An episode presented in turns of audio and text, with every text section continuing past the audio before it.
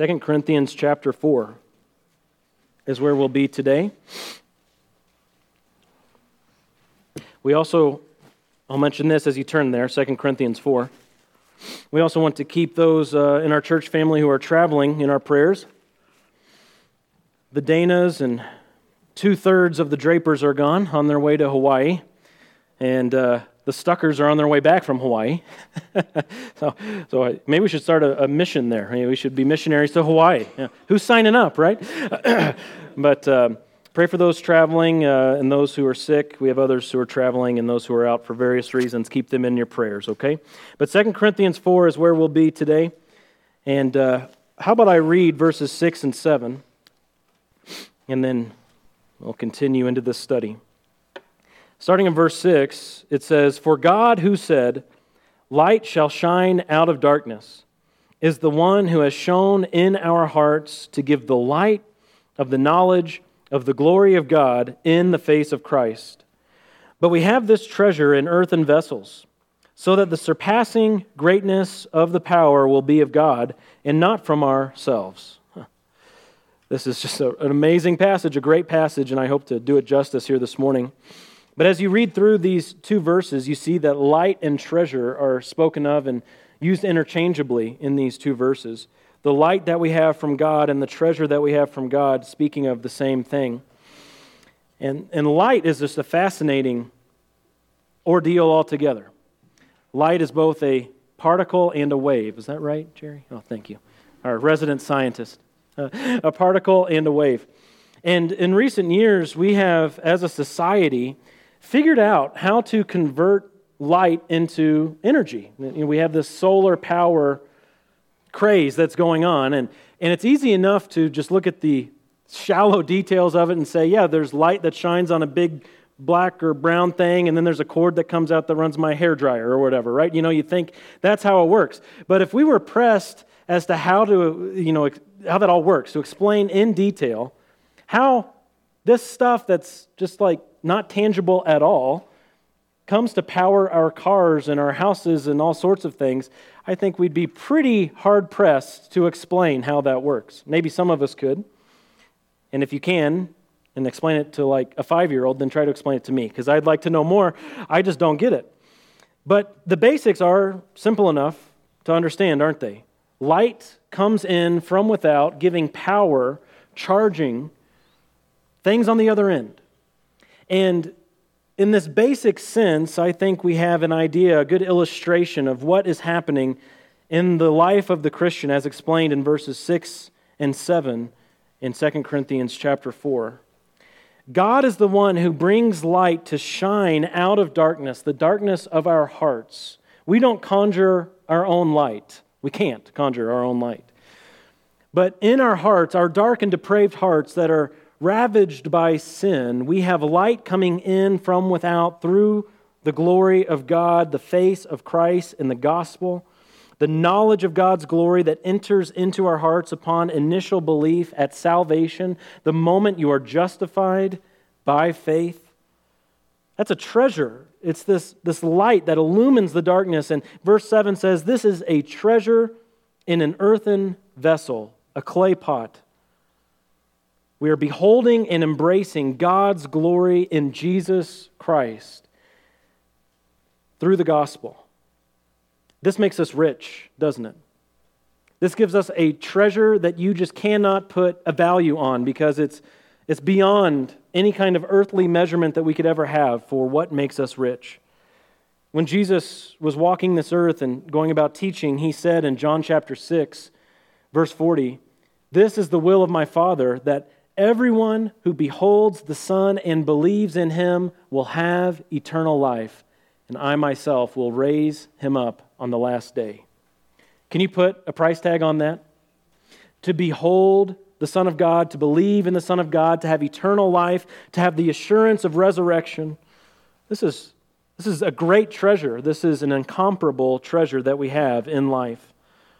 The word for treasure that's found here in our text today in 2 Corinthians 4 7, it's the same word that's used to talk about the gifts of the wise men the gold and frankincense and myrrh. That type of treasure, though, isn't even worth to be compared with the treasure of eternal life. a knowledge of priceless value that we have the glory of God within. In Colossians chapter 2, one of my favorite passages in all of the Bible, Paul was writing to this church at the city of Colossae, and he says, starting in verse 1, I want you to know how great a struggle I have on your behalf and for those who are at Laodicea, and for all those who have not personally seen my face, that their hearts may be encouraged, having been knit together in love. Now, listen to this and attaining to all the wealth that comes from the full assurance of understanding, resulting in a true knowledge of God's mystery, that is, Christ Himself, in whom are hidden all the treasures of wisdom and knowledge. If you have Christ, you have wealth. If you have Christ, you have all the treasures you could possibly have. If you have Christ through the gospel as your Savior, you have the light. You have what Paul says is the greatest treasure. But by contrast, we see in our verse today, in verse 7, by contrast, our bodies are earthen vessels. What's inside the vessel is priceless. But this container, if you will, your bag of bones that you're carrying around, that's not so priceless, is it? You are but a clay pot in and of yourself, but you are containing now light from God, treasure from God. And this is, this is one of those doctrines I love to teach. I hope to just teach it more and more throughout whatever time God gives me on earth.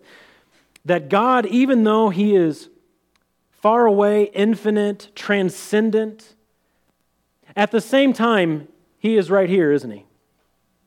At the same time, it could be said that God stands outside of man as his Lord and judge, but at the same time, for those who are in Christ, for those who have been born again, for those who are Christians, he is right here within our hearts.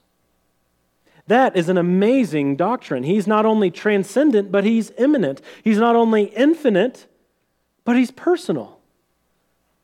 Isaiah 57 talks about how God dwells on a high and holy hill and also with the humble and contrite of heart. Same time. He's dwelling in both places. And we get this idea here, don't we? That God is full of light. The darkness cannot be in his presence. All darkness flees from the presence of God. God is light, scripture says. And yet here he is in a earthen vessel, in a clay pot, in a common container. This word for vessel that we see in verse 7 is a very common New Testament term for our bodily existence, that God has created us as vessels. And now he says, in this vessel, as a Christian, you have light within. Perhaps you've heard the phrase, don't judge a book by its cover. Now, there are some books I do judge by the cover, and I don't feel bad about it at all. I see some covers and I say, I know what that's about, and I don't want anything to do with that, all right? But there are lots of books you can't do that with. You, you have to read the content of the book to understand. And actually, as someone who's a bit of a book collector, even a used book collector, I know that it's not just the ink that's written on the pages, but there's all kinds of stuff contained in used books if you get them from people who like to put stuff in books. I've gotten used books that had all kinds of interesting treasures in them postcards and receipts from Europe and receipts from other places, little handwritten notes, even signatures from the author that apparently the seller didn't know was in there. And I know uh, Virginia has her own stories of finding things in books at her bookstore. She told me of finding quite a bit of cash here recently in one of the books. And so you can't look at just a book and say, well, that's of no value. You just don't know. And even though a book may be very plain, may be very old, may be worn and stained and everything else, you'll never know what kind of treasures lie within until you either read it or shake it out like we do with birthday cards sometimes, right? And see what's in there. We don't know the treasure that's within. And as Christians, we can say, you definitely don't want to judge us by our outside, but you want to understand what we have within the divine light and the divine treasure, God Himself dwelling within.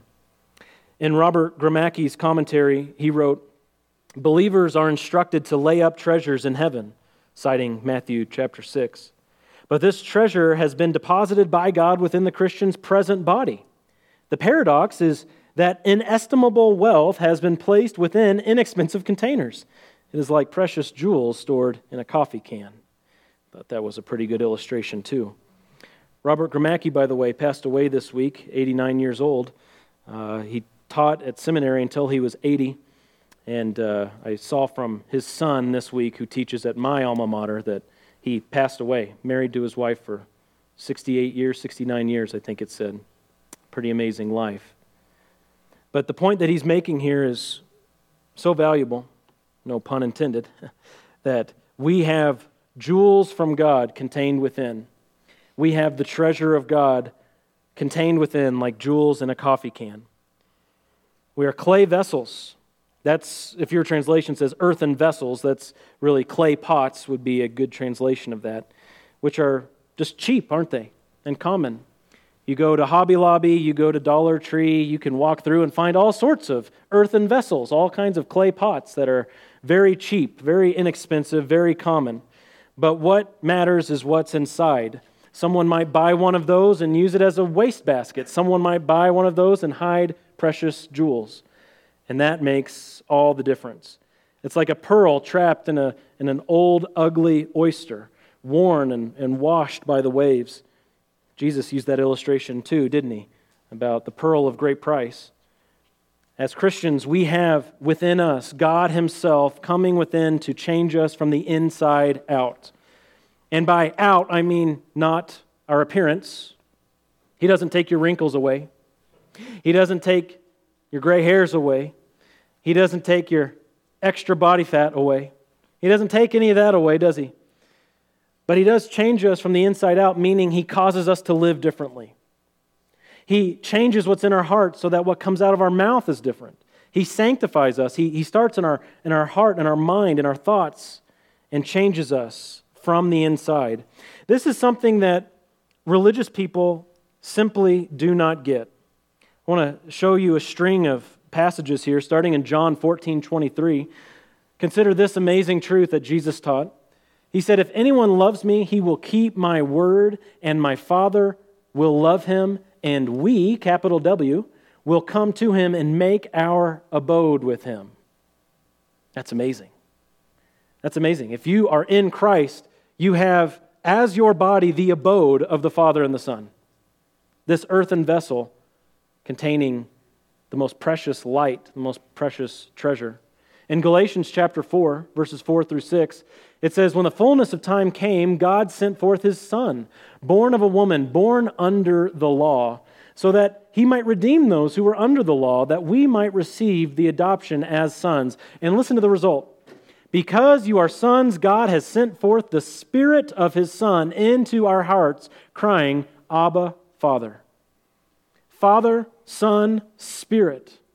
You are totally equipped, Christian. You are totally lavished with riches of God Himself, God who is light, Father, Son, Spirit, visiting you, being with you, caring for you.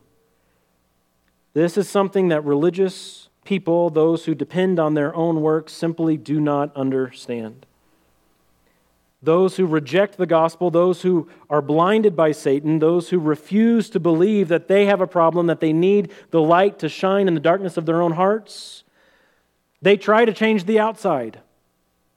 They skip the inside. They try to change the outside, and that will never work.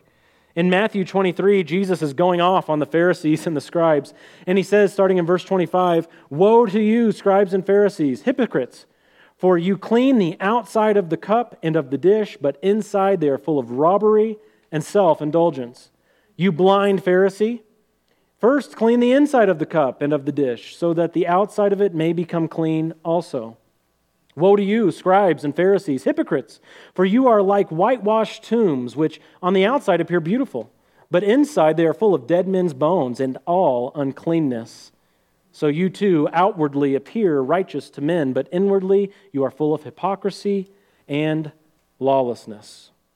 These Pharisees and scribes who were experts in the law, Jesus says they are filled with lawlessness. What do they need? Well, they need to be changed from the inside out. You can wash that earthen vessel all you want. You can paint the clay pot. You can make it look real pretty. But that is not going to change your standing before God, is it? You can convince everyone around you. You can convince your family. You can convince your neighbors. You can convince me. But God sees the heart. God knows the heart. And we must be cleaned from the inside out. And Paul writes in 2 Corinthians 4 here that God's purpose for indwelling and doing this is to teach us our dependency as creatures, as His redeemed children. Notice in verse 7, we get that key phrase, so that. We have this treasure in clay, clay pots, in earthen vessels, so that the surpassing greatness of the power will be of God and not from ourselves. God is displaying His power and His strength in our frailty, in our weakness. In our utter dependency, he is showing that he is dependent on no one. In our total weakness, which we are weaker than we know, I would say, most of the time, he is displaying his power. And Paul knew this very well. Let, us not forget the author of this letter and what he went through in his life. Paul knows the power of God and how that is displayed in times of weakness. If you go with me to chapter 12 of 2 Corinthians, just turn forward a couple of pages, we'll read about Paul's thorn in the flesh. Paul had a constant torment from this thorn that Jesus refused to take away. 2 Corinthians chapter 12 starting in verse 7. It says because of the surpassing greatness of the revelations for this reason, to keep me from exalting myself, there was given me a thorn in the flesh, a messenger of Satan to torment me, to keep me from exalting myself. Concerning this, I implored the Lord three times that it might leave me. And he has said to me, My grace is sufficient for you, for power is perfected in weakness. Most gladly, therefore, I will rather boast about my weaknesses, so that the power of Christ may dwell in me. Look at verse 10. You got you to catch this verse. Therefore, I am well content with weaknesses, with insults, with distresses, with persecutions, with difficulties, for Christ's sake. For when I am weak, then I am strong. J.I. Packer said, speaking of this verse, God highlights the weakness of those whom he saves and uses so that nothing will rival or obscure his glory. Have you ever thought about that when you're going through difficult times, when you're struggling through trial, when you're afflicted, when you're dealing with pain and suffering? God's reminding you that you're not Him. But He's doing so while He comforts you. He's doing so while He supplies the power. He's doing so while He pulls you through the trials of this life so that your own thoughts about yourself would not rival his glory, but that he would be clearly seen as the glorious, all powerful Creator God. In verse 7 of our text today, that is what Paul says. This happens so that the surpassing greatness of the power, the same word that's used for the revelations that Paul received, surpassing greatness of the power will be of God, not of ourselves. Consider our lives, our thorns, our adversaries, our insecurities, all of our imperfections. God is using us in spite of ourselves, isn't He? God is using us despite how we fall short. And He's showing His great power. This word for surpassing greatness here just means ultra, mega, super duper power. That's what I learned in Greek class. That's what that means. It means ultra, mega power. Because God will always accomplish his purposes through us no matter what we're going through, no matter how down and out it seems to us, no matter how we might feel like giving up, like it's a lost cause. It doesn't matter because it's not a lost cause to God.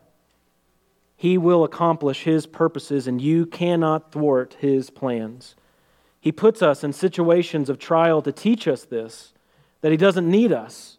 Amazingly, He wants us. Amazingly, He desires to use us, though He has no need whatsoever. And He will accomplish His purposes through us. And His design is that we will come through with a more sanctified recognition of His place and our place, that we'll have a holier understanding of who he is and who we are. That's what he does in the trial. He's the reason we come through hardship, whether we recognize that or not, and he deserves all glory. But for his children, our trials are more than just simple reminders. Our trials are great lessons. Sometimes our foolishness is exposed. Sometimes our hardship is because of ourselves, and God is faithful to show that to us. That can be a difficult lesson to learn. At other times, we are just suffering at the hands of the world, and God's sovereignty, no matter what the circumstance is, will be magnified in us as He graciously continues to work to bring us through this life. And Paul gives examples from his own life here in the next couple of verses. Look with me, starting at verse 8, where he says, We are afflicted in every way, but we're not crushed, perplexed, but not despairing, persecuted, but not forsaken, struck down, but not destroyed. Paul here is looking at the events of his own life and giving God the praise for God's faithful deliverance, the way God has shown himself to be faithful, the good, all powerful God that he is. He says, We, in verse 8, he's using plural pronouns here, and he's referring to his company. It's not just his own life, but those who were with him as they traveled around going through difficult things. They were experiencing these difficult things for Christ. They were going through hardship for the sake of the gospel, missionaries, church planners, going out to reach people for Jesus. This is what they went through affliction, persecution, being struck down, but not destroyed. They mentioned this before back in chapter 1. He, they talk about their affliction that they suffered in Asia. And here they're bringing it up again. Paul is saying they have been afflicted, but they haven't been crushed. Look at verse 8 with me again. Afflicted, but not crushed. That means they've been squeezed, but not without a way out. They've, the world has tried to put them into a corner, but they've not been trapped. They've been pressed. Your translation might say pressed. It's a good translation. They've been pressed, but they haven't been confined. Even if just in their hearts and minds there's been a way out, a way of escape, they've had assurance from God. He says, too, that they've been perplexed or confused, yet not despairing. Now, now, all of these have to do with their personal suffering for Christ as ministers of the gospel, but they all have a general application to life, too, don't they? And I think maybe this one has the most general application. Perplexed? Any of you perplexed in here? Any of you get confused about life? Any of you wonder why certain things have to happen the way they do? I do.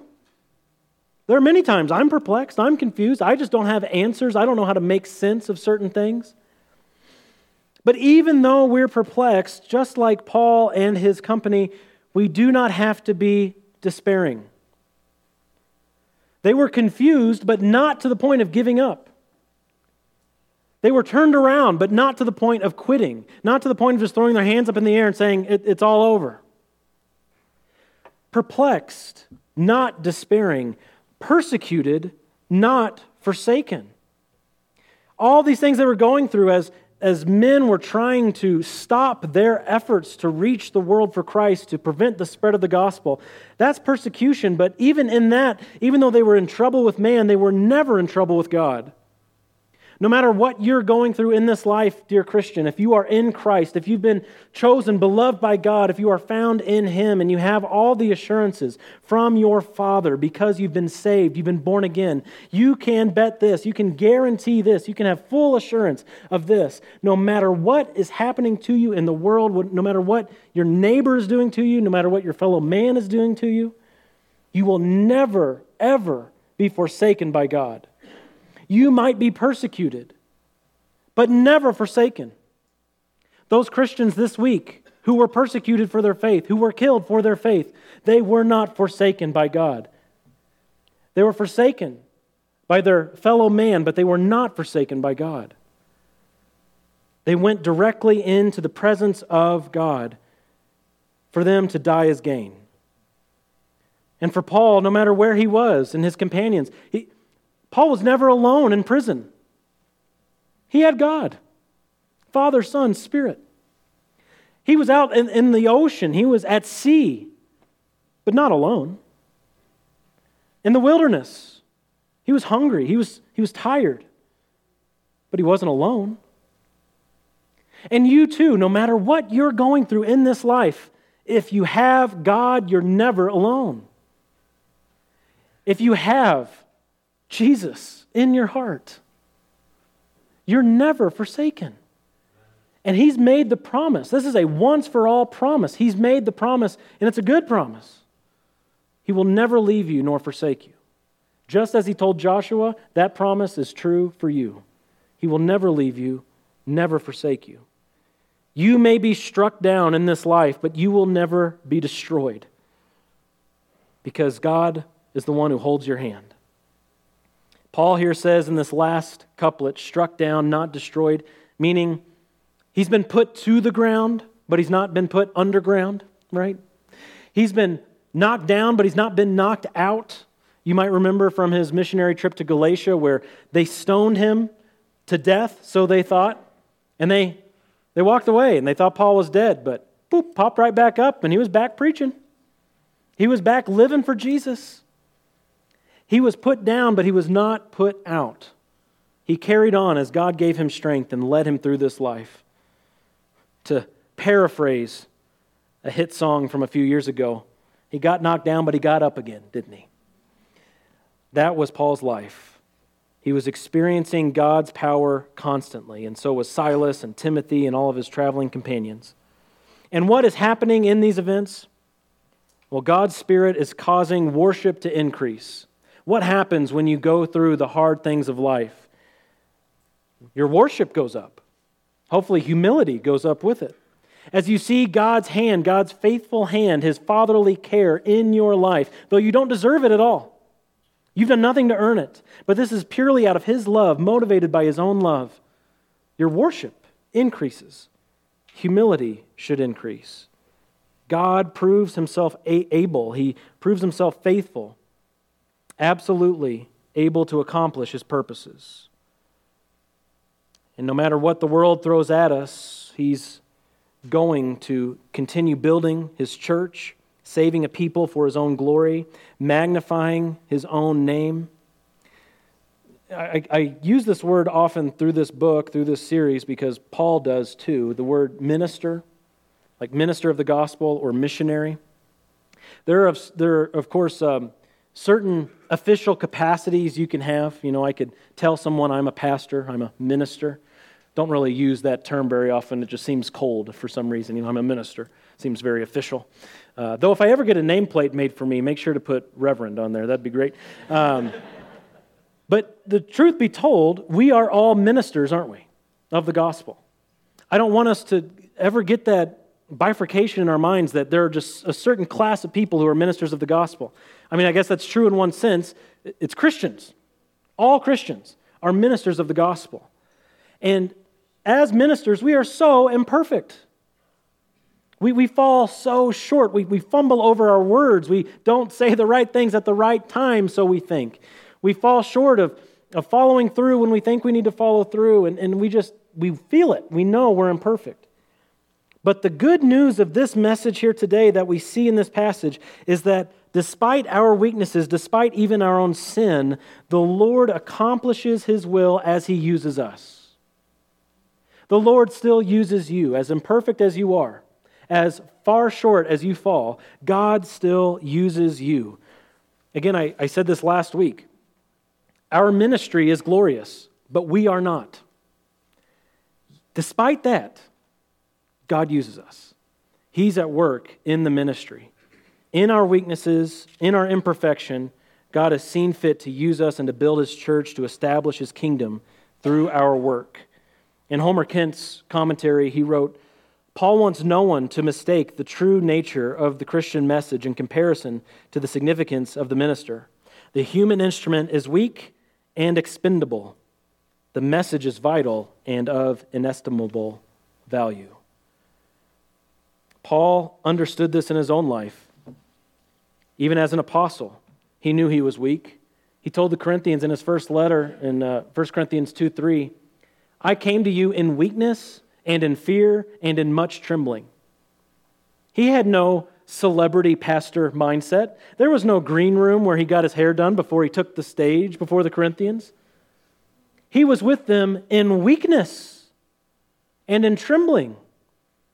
Scars, certainly, all over his body from what he had gone through in the years leading up to that moment. We are weak, but God is strong. And this all relates to the life and death of Jesus that continually works in believers. Let's pick it up in verse 10. Through all of these things, Paul says, we are always carrying about in the body the dying of Jesus, so that the life of Jesus may be manifested in our body. For we who live are constantly being delivered over to death for Jesus' sake, so that the life of Jesus also may be manifested in our mortal flesh. So death works in us, but life in you. Jesus' life and death plays a continual role in our lives as we go about living for God and serving God. It's an interesting phrase, perhaps not the way you would immediately phrase it in verse 10. We always go about carrying about in the body the dying of Jesus. That's interesting, isn't it? We're carrying about the dying of Jesus. The dying of Jesus is always carried about in us as we live for Him. Perhaps you'll remember what Paul said in his first letter to the Corinthians I die daily, he said. The result of us caring about the dying of Jesus in our bodies is that each day we die. We die to the world, we die to ourselves, we die to our own sinful desires as we live for God. And this is because we have unity with Christ, that his dying is in us continually. We have such unity with Christ that it can be said that you are carrying about in your earthen vessel, in your clay pot, the dying of Jesus, a precious, precious jewel. Remember, the crucifixion of Christ is foolishness to the world, but for those of us who are being saved, it's what? The power of God. The dying of Jesus is precious to us. It's a precious treasure. It's a part of that light that we have from God. And we are so unified with him that his dying is in us. In Acts chapter 9, that we looked at last week, when Jesus met Saul of Tarsus on the road to Damascus, he asked Saul, who was persecuting Christians, Why are you persecuting me? Because the killing of the church is the persecution of Jesus himself. The persecution of God's people is seeking to persecute God. We have this great unity with Jesus. In Colossians 1, verse 24, Paul again wrote to that church, saying, I rejoice in my sufferings for your sake, and in my flesh I do my share on behalf of his body, which is the church and filling up what is lacking in Christ's afflictions. That's an extreme unity that Paul saw with Jesus, that his afflictions were filling up what was lacking in Christ's afflictions for the church, because we read in our passage today that this death actually produces life. When we suffer for Christ, it is not loss, but it is gain. When we suffer on behalf of our Savior, this is honorable. This is good.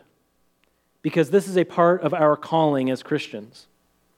There are many people who call themselves Christians today who have not heard that this is our calling. Perhaps some of you in this room today have come to claim the name of Christ because you heard that there was something good for you on the other side. Now, there is, there's eternal life. But perhaps you thought there was something of earthly good for you of earthly benefit, that there was something that would satisfy your flesh, that there's something that would satisfy the desires of your flesh. That is not what Jesus promises. That's not the call of the gospel. The call to believe and follow Jesus is not that life will get easy.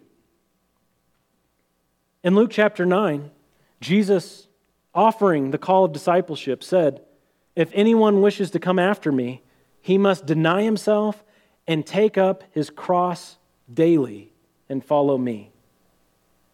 Always carrying about in your body the dying of Jesus. Take up your cross daily, the cross of Jesus. Die daily, as Paul said he did.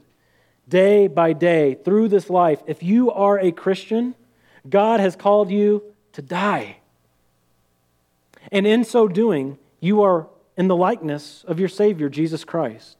You are with him in the likeness of his death and the likeness of his crucifixion. Paul says in Galatians 2:20, a marvelous verse, I have been crucified with Christ. It's no longer I who live, but Christ who lives in me. And the life that I now live in the flesh, I live by faith in the Son of God who loved me and gave himself for me. That's the Christian life. This directly counters the false gospel of health and wealth, doesn't it? This directly counters any kind of false gospel out there that says the good news is that you'll get stuff. The good news is that you'll never need to go to the doctor again. The good news is that you won't suffer. That's a cursed teaching from the pit of hell. For someone to teach that you will have an earthly life superior to that of your Savior, that's your promise as people who follow Him with His cross? No. Your promise is that the world will hate you, the effects of sin will linger. There will be death. There will be a constant handing over to the world. There will be a constant dying but you will have springs of eternal life flowing up from within. No matter how many strikes they blow to that clay pot that you got, no matter how many fiery arrows are aimed at the earthen vessel, no one can take that light from within. No matter how hard they try to bust and break what God has made, His purposes will stand, and the work that He has begun in you, He will see to it that it is completed until the day of Christ. Our ministry is glorious, even though we are not, and He uses us to accomplish His purposes. Paul affirms here in our passage today that they are constantly being delivered over. Verse 11 constantly delivered. This is the hatred of the enemy, this is the hatred of the world, but we find out this is just a channel for God's power, isn't it? The world may try to put out what God has started, but it's just a channel of his power. As we don't only go about dying, we don't only get pushed closer to Jesus because we are in the likeness of his sufferings, but his life then is manifested in our bodies. His powerful life shines through even when we're afflicted. His life is, is made much of, it's magnified, it's honored in our suffering because his power is displayed in us, in our suffering. Not in worldly success, but in our suffering. And I think this is evidenced by a few simple things, by starting off by our hope. I think we can see the life of Christ, not just the death of Christ, but the life of Christ, in the hope that we have while we suffer. In adversity, as we struggle through this life, we continue to have faith because of His life working in us, because of His powerful life on display. We have hope, we have faith. This is a display and evidence of his living power. We see it in our perseverance also, his glorious life on display in our suffering by our perseverance. As we serve the Lord despite the worldly consequences, as you go to work, even though you've been shunned by your coworkers for talking to them about the gospel, as you try one more time to win that person over to Christ, that's an evidence of the life of God in you. That's evidence of the power of God that pushes you to talk about the light that's within because you just can't contain what God has put in your heart. As you go home today and you choose to lose that argument with your spouse, even though you still kind of think you're right, that's, that's evidence of God's life, God's power, as you in humility say, you know, I need to humble myself here. I need to make myself low. I need to prioritize the most important things over this. The life of God in us is powerfully showing, showing through as we're sanctified for his honor. We die every day, but we live every day. Again, from J.I. Packer, he wrote, through the self negations of love and obedience and the tribulations of pain and loss for Jesus' sake, we enter into a thousand little deaths day by day, and through the ministry of the Spirit, we rise out of those little deaths into constantly recurring experiences of risen life with Christ. That's a good word. It's not only by these things that Christ's life is shown in us, but you see verse 12 here. It's also in the reality that we have those who imitate our faith, those who believe because of our ministry. Paul writes, So death works in us, but life works in you. Christ's glorious life is displayed in our lives, even by our converts. That's an interesting way of thinking about that. It's not just through the things he's doing in your life personally, but those around you who have not only come to know the Lord through your ministry, but have grown in the Lord through your ministry. Those who, who learn something from you, those who grow in their knowledge of God through your life, even though you may be suffering, that suffering is used as an example for that person to encourage that person, to teach that person something. The fruit of our labor, evidenced by conversions, is a sign of Christ's life. And Paul had this perspective through his whole ministry. He wrote to those Colossians saying that he's, he's going through these sufferings for their sake, and he, he's happy to do it. He's pleased to lay his life down on the altar and say, I'll go through whatever it takes that my brothers and sisters in these various places would know more of God and grow in their relationship with God. In 2 Timothy, verse or chapter 2, Paul's about to die, and listen to his perspective at the end of his life. He says to Timothy, the young pastor, Remember Jesus Christ, risen from the dead, descendant of David, according to my gospel for which I suffer hardship, even to imprisonment as a criminal. But the word of God is not imprisoned. Oh, awesome verse. For this reason, I endure all things for the sake of those who are chosen, so that they may obtain the salvation which is in Christ Jesus, and with it, eternal glory. That's a great passage. And that's a great perspective on life.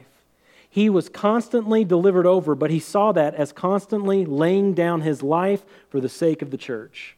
Laying down his life, his preferences, his privileges, his prerogatives. Would he have rather been on a vacation in Rome than traveling to Rome under threat of persecution? Probably. I imagine all of us would rather do that in our flesh, right? But Paul gave up his life for the church, showing Jesus' love as he was caring about the dying of Jesus and the life of Jesus. In these things, Christ's life is revealed through us to the glory of God. Despite the ways that the world tries to stamp out the life, as the world tries to have their darkness overcome the light that's within us, as the world tries to rob us of our treasure from God, God's purposes will stand, won't they? Man cannot put out the life of God, and God's children are never without his life. We have constantly a comfort and assurance of the life and light of God contained within. Let's pray. Father, we thank you so much for saving us and never leaving or forsaking us. You have saved us for a purpose in this life and in what is to come. And we ask that Today, as we're living for you in this fallen place with all the trials, all the affliction, all the hardship, that we would honor you rightly, that we would be empowered by your Spirit to proclaim with our mouths that Jesus is Lord and to present ourselves as servants to others. You've done this amazing work in Paul's life and in the life of other apostles and other believers for the last 2,000 years. And Lord, we ask that we would be a part fully, all in, both feet, a total, all in part of this living for, dying for, suffering for Jesus. Use us as instruments in your hand for your glory as you build your kingdom, as your word accomplishes its purposes. And we ask this in Jesus' name. Amen.